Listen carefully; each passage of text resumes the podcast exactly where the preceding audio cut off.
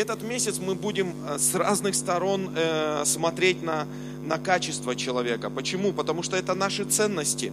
Мы любим Божье присутствие, мы любим Слово Божье, мы любим человека, мы любим церковь, потому что церковь – это предприятие Божье.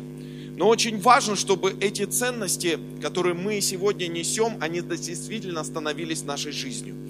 И для нас человеческая жизнь, она очень ценна, друзья мои.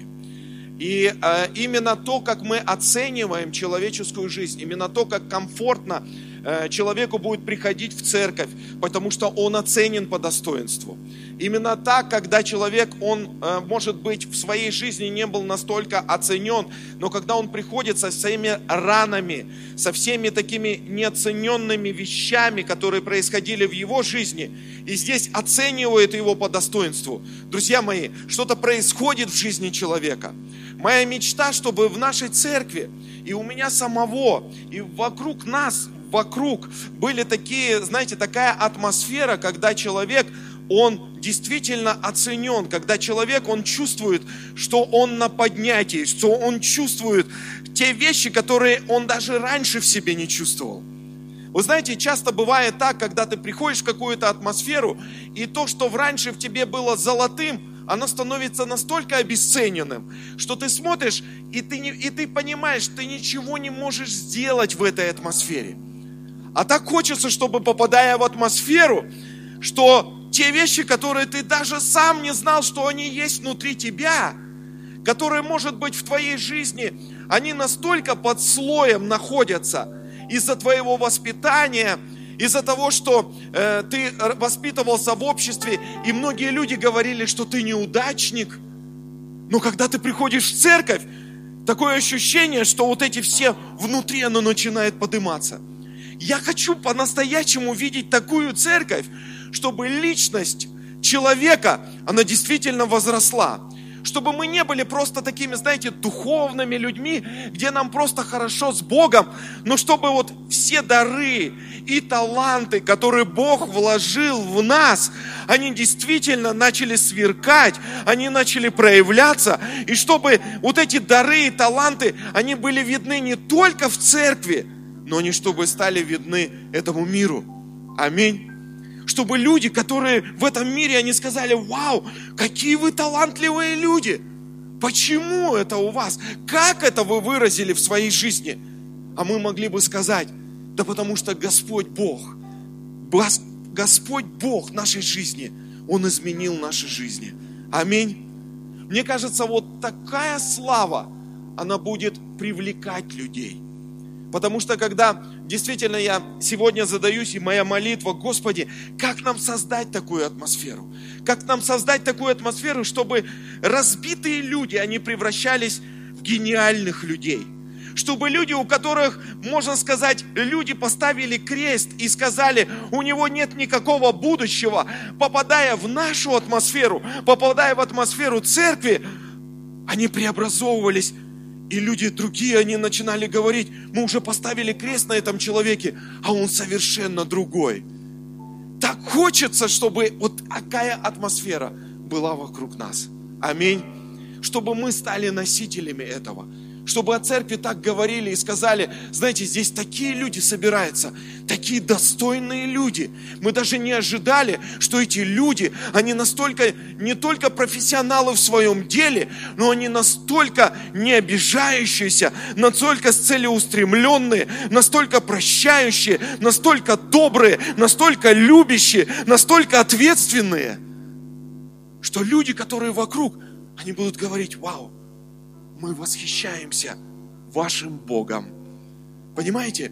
Как хочется, чтобы вот именно, как о Данииле говорили цари, что мы восхищаемся твоим Богом, чтобы люди стали говорить о нас так, что мы восхищаемся вашим Богом. Аминь. Так хочется, чтобы вот именно такая атмосфера была в церкви. И поэтому, знаете, шаг за шагом, конечно, мы идем к этому. Мы несовершенны. Почему? Потому что у нас свои трудности, у нас свое воспитание. Но шаг за шагом я верю, что когда мы вместе, к этому идем, когда мы еще больше влюбляемся в Бога, когда мы еще больше влюбляемся в людей, когда мы учимся оценивать людей правильно, я думаю, тогда Бог, Он будет благословлять нас еще больше. Аминь.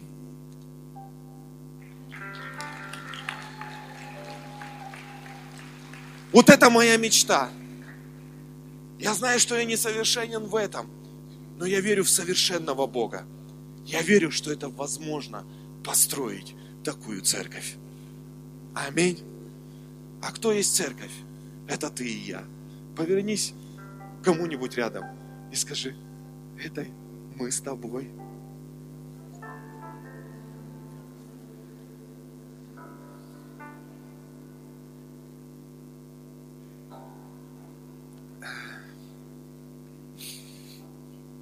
Давайте откроем одно место из Писания, это Псалом 8. Псалом 8. 8 Псалом с 4 по 10 стих.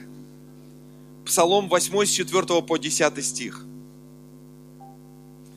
Говорится: когда я взираю на небеса Твои, дело Твоих перстов, на луну и звезды, которые Ты поставил, то что есть человек, что ты помнишь его, и сын человеческий, что ты посещаешь его. Немного ты умолил его перед ангелами, и славою и честью увенчал его, поставил его владыкою над делами рук твоих, все положил под ноги его, овец и волов всех, а также полевых зверей, птиц небесных и рыб морских, все приходящее морскими стезями.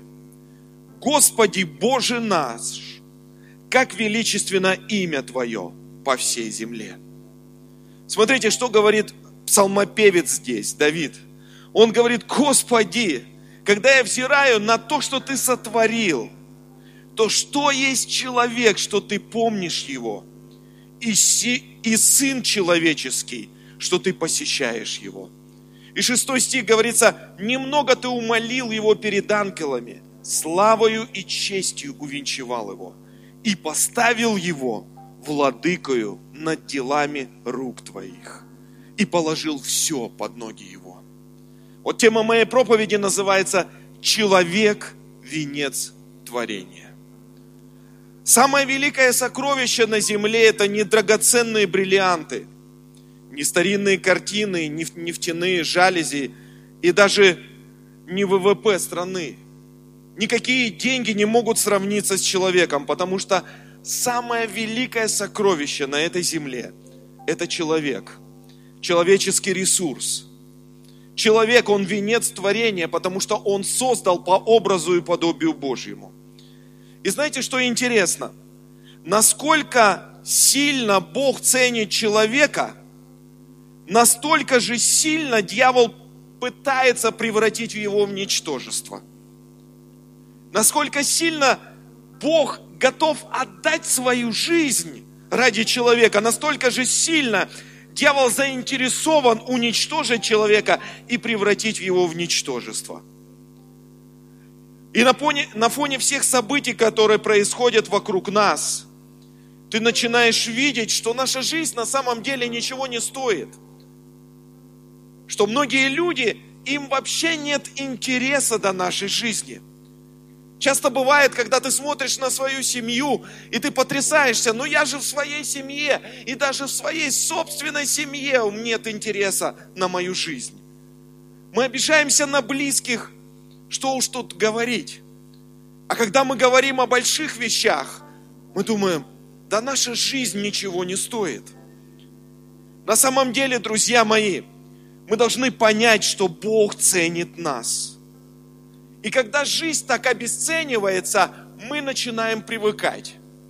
И вот эта привычка, это самая ненужная привычка в нашей жизни. Потому что так нельзя. Это опасная и вредная привычка. Нельзя привыкать к этому. Потому что доколе есть сопротивление к этой привычке, у нас есть будущее. Почему? Потому что ты начинаешь понимать, что ты правильно оценен. Вот почему апостол Павел говорит, что я не перед людьми просто буду давать отчет. Я буду давать отчет перед своим Богом. Мне не важно, что и как думают обо мне. Мне важно, что думает обо мне мой Бог. Другими словами, когда ты начинаешь оценивать себя правильно, тогда и правильно начнут оценивать тебя люди вокруг тебя. По одной простой причине, потому что тогда ты не будешь жить в ожидании правильной оценки. Ты думаешь, что ты делаешь много, а люди обесценивают то, что ты делаешь. И из-за того, что они обесценивают, их давление становится сильнее, чем твоя внутренняя составляющая. И из-за того, что они обесценили то, что ты сделал, ты начинаешь обесценивать то, что ты сделал. Но когда ты начинаешь ценить, вокруг этой обесценки, проходят годы, проходят столетия, и та ценность, которую ты вложил в то предприятие, которое ты делал, оно оценивается людьми.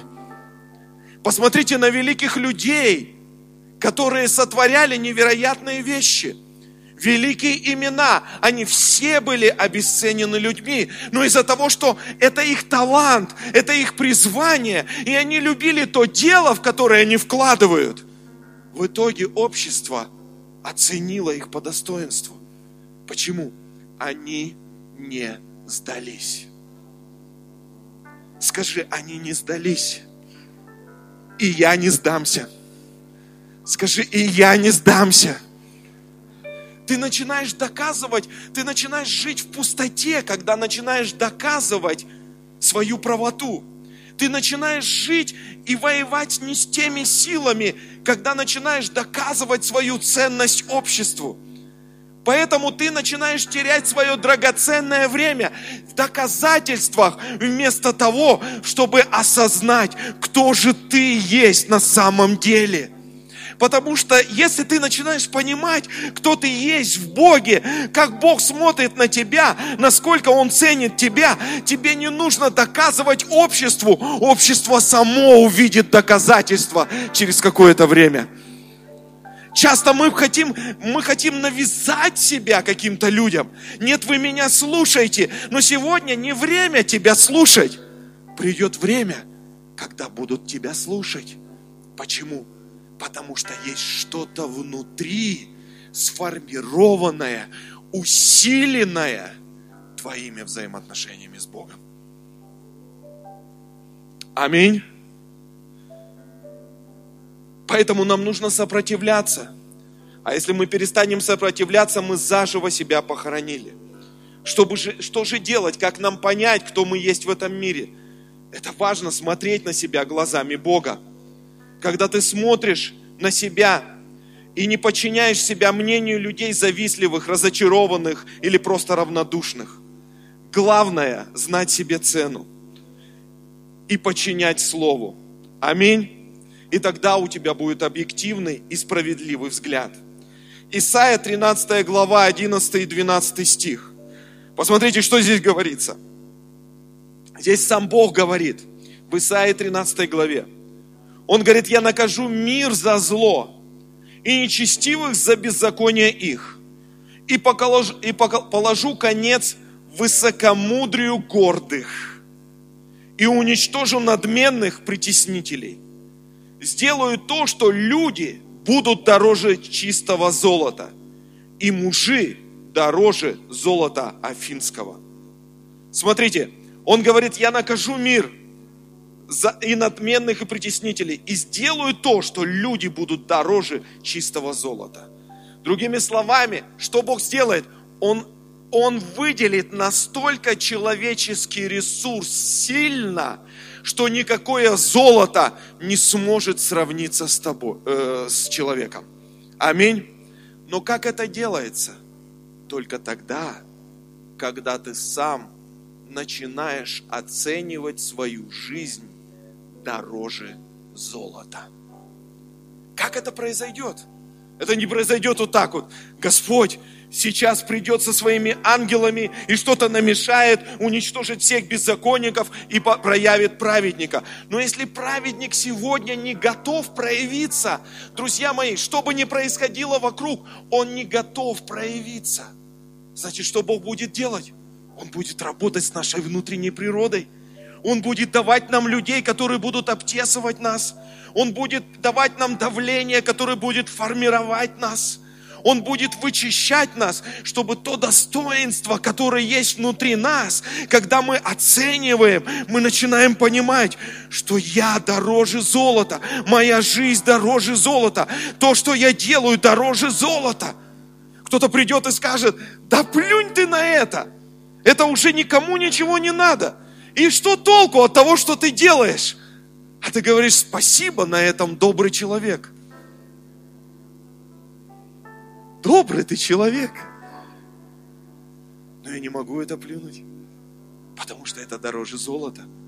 Какого золота? О чем ты говоришь? Для меня это дороже золота.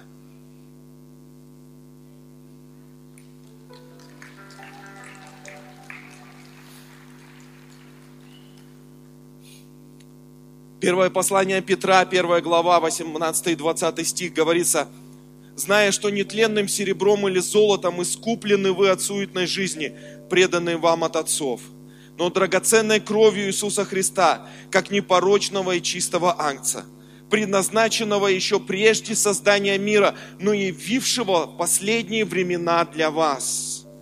Когда Бог творил человека, мы знаем с вами, что Он вдунул в него дыхание жизни. Вот почему мы никогда не умрем. Вот почему часть Божья, она внутри нас. И поэтому дьявол, он не может уничтожить нашу жизнь по одной простой причине. Потому что он не может уничтожить образ. Он только может запятнать этот образ.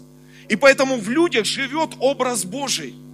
Мне нравится одна китайская пословица, которая звучит таким образом: бриллиант, упавший в грязь, все равно останется бриллиантом, а пыль, поднявшаяся до небес, так и останется пылью.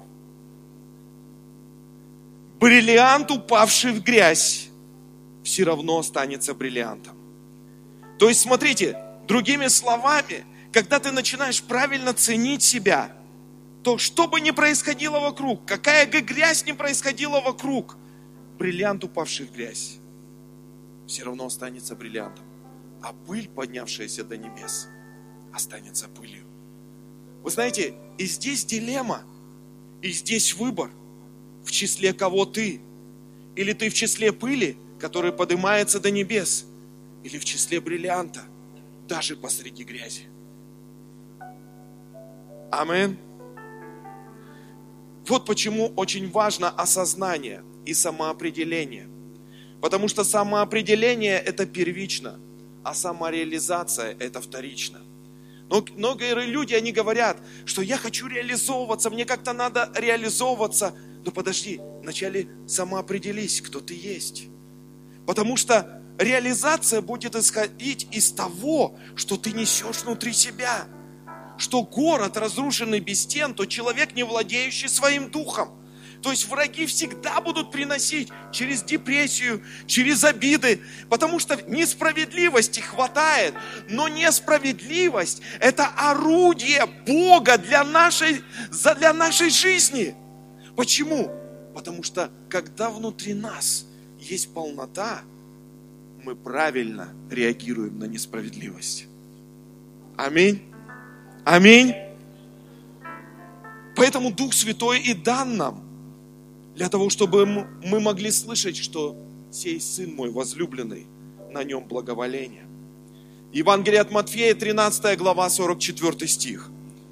Очень интересное место из Писания, которое мы все с вами знаем. Смотрите, говорится: еще подобно Царство Небесное сокровищу, скрытому на поле, которое, найдя человек, утаил. И от радости о нем идет и продает все, что имеет, и покупает поле то. Другими словами, смотрите, Поверхностные люди, они видят то, что на поверхности, но проницательные люди, они видят глубину. Впрочем, и как наш Бог, Он смотрит не на лицо, но Он смотрит на сердце. И вы знаете, что сокровища, они закрыты на нашем генетическом уровне. Все наши способности, таланты, дары, которые мы, они просто обязаны вытащиться, они обязаны проявиться. Вот почему здесь, когда Бог говорит, что подобно Царству Небесному сокровищницу, сокрытому на поле. И когда они проявляются в твоей судьбе, когда ты начинаешь углубляться, когда ты начинаешь понимать. Библия говорит, что больше всего хранимого храни сердце свое, потому что из него источники жизни.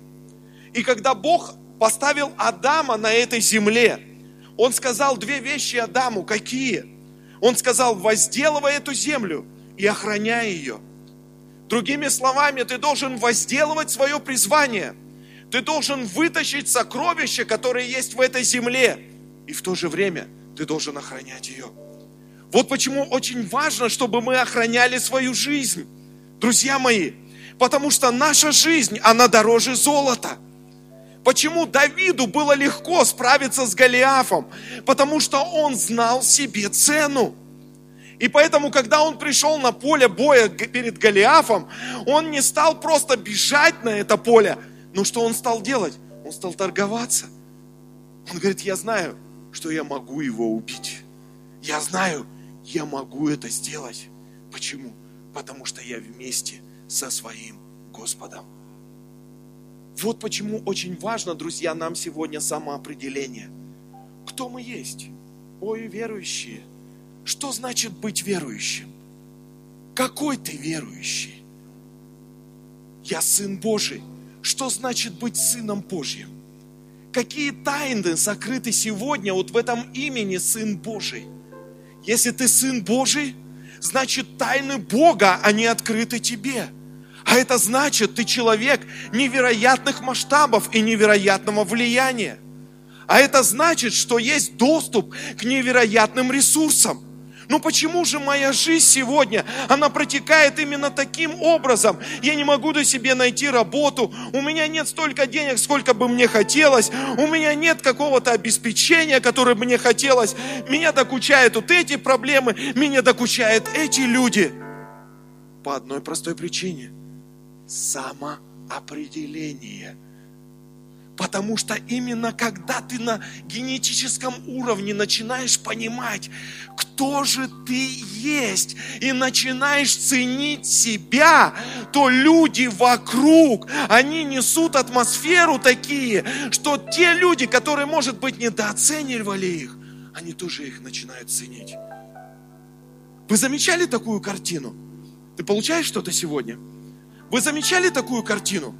Иногда ты встречаешь человека, который просто приходит в твое окружение, и он себя настолько сильно показывает, что ты даже его на «ты» не можешь назвать, а ты его называешь на «вы». А часто бывает, что человек, который приходит в общество или в твое окружение, и многие просто хотят прямо крикнуть на этого человека. Потому что он несет определенную атмосферу, которая уже сформирована годами в его жизни. Вот почему очень многих людей отталкивают, а многих людей принимают.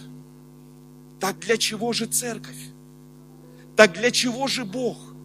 Для чего же мы ходим сегодня на собрание в церковь? По одной простой причине. Чтобы произошло настоящее формирование, настоящая переоценка ценностей, для того, чтобы мы познали, как Бог сегодня смотрит на нас. Потому что многие говорят, меня оттуда отшвырнули, я никому не нужен. И что происходит? Дух начинает так владеть нашей ситуацией, что мы даже забываем, кто мы есть. И когда мы позволяем Ему давлеть над нами, что мы делаем? Мы закрываемся от других людей. И мы говорим: наш поезд ушел. Но не для этого Бог спас нас. Не для этого Он отдал Сына Своего Единственного на эту землю. Нет, Это мы сдались, но наша задача никогда не сдаваться. Знаете, что нужно сделать? Приходить, как Давид, и говорить: Господь, Ты Бог мой, Тебя от ранней зари ищу я. Да, меня так оценили, да что-то не пошло не так, но я знаю, что с Тобою я могу многое. Я знаю, что Ты на моей стороне. Я не буду обижаться на этих людей, но я буду жить в Твоем присутствии. Мне нужна Твоя мудрость. Как я могу делать дальше? Как я могу идти дальше? И знаешь, что происходит в этот момент? Происходит зачатие твоей мечты. Почему? Отношения. Через отношения происходит зачатие. Авраам: о, я бездетный, у меня ничего нету, у меня ничего не получается, я пытался, но я делаю только одни ошибки. Авраам: нет, выходи сюда, смотри на поле, смотри на звезды, я твой Бог. Что происходит? Зачатие мечты. Авраам становится Авраамом, отцом целых поколений. Сегодня здесь, когда я смотрю на церковь, отцы и матери целых поколений. Вопрос: нам нельзя сдаваться. Да, что-то не так пошло, но это не означает ничего. Что нужно сделать?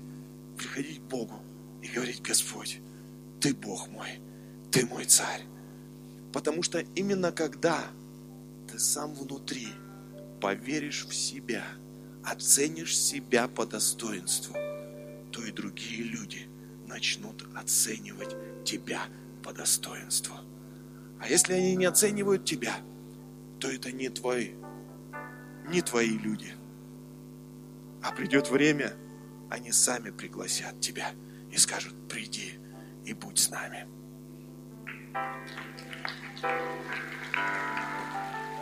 Дайте Господу огромные аплодисменты.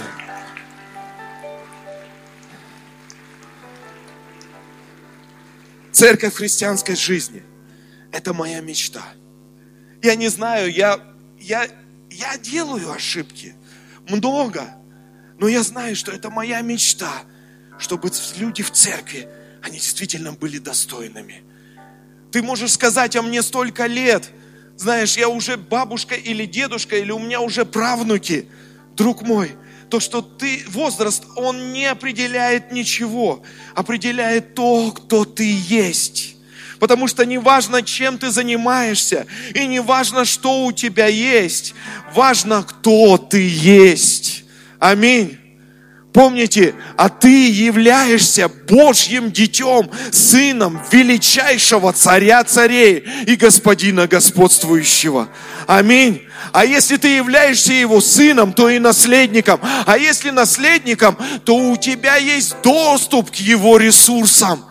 Я сегодня молюсь и думаю: Господи, если есть доступ к Твоим ресурсам, значит, есть доступ к Твоей мудрости, значит, есть доступ к Твоим дарам, значит, сегодня есть мудрость для того, чтобы принести не разделение, а мир. Сегодня есть мудрость, чтобы остановить войны. Господи, я хочу быть человеком, который останавливает войны.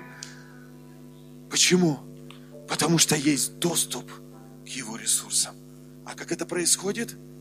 В нашей повседневной жизни. Аминь.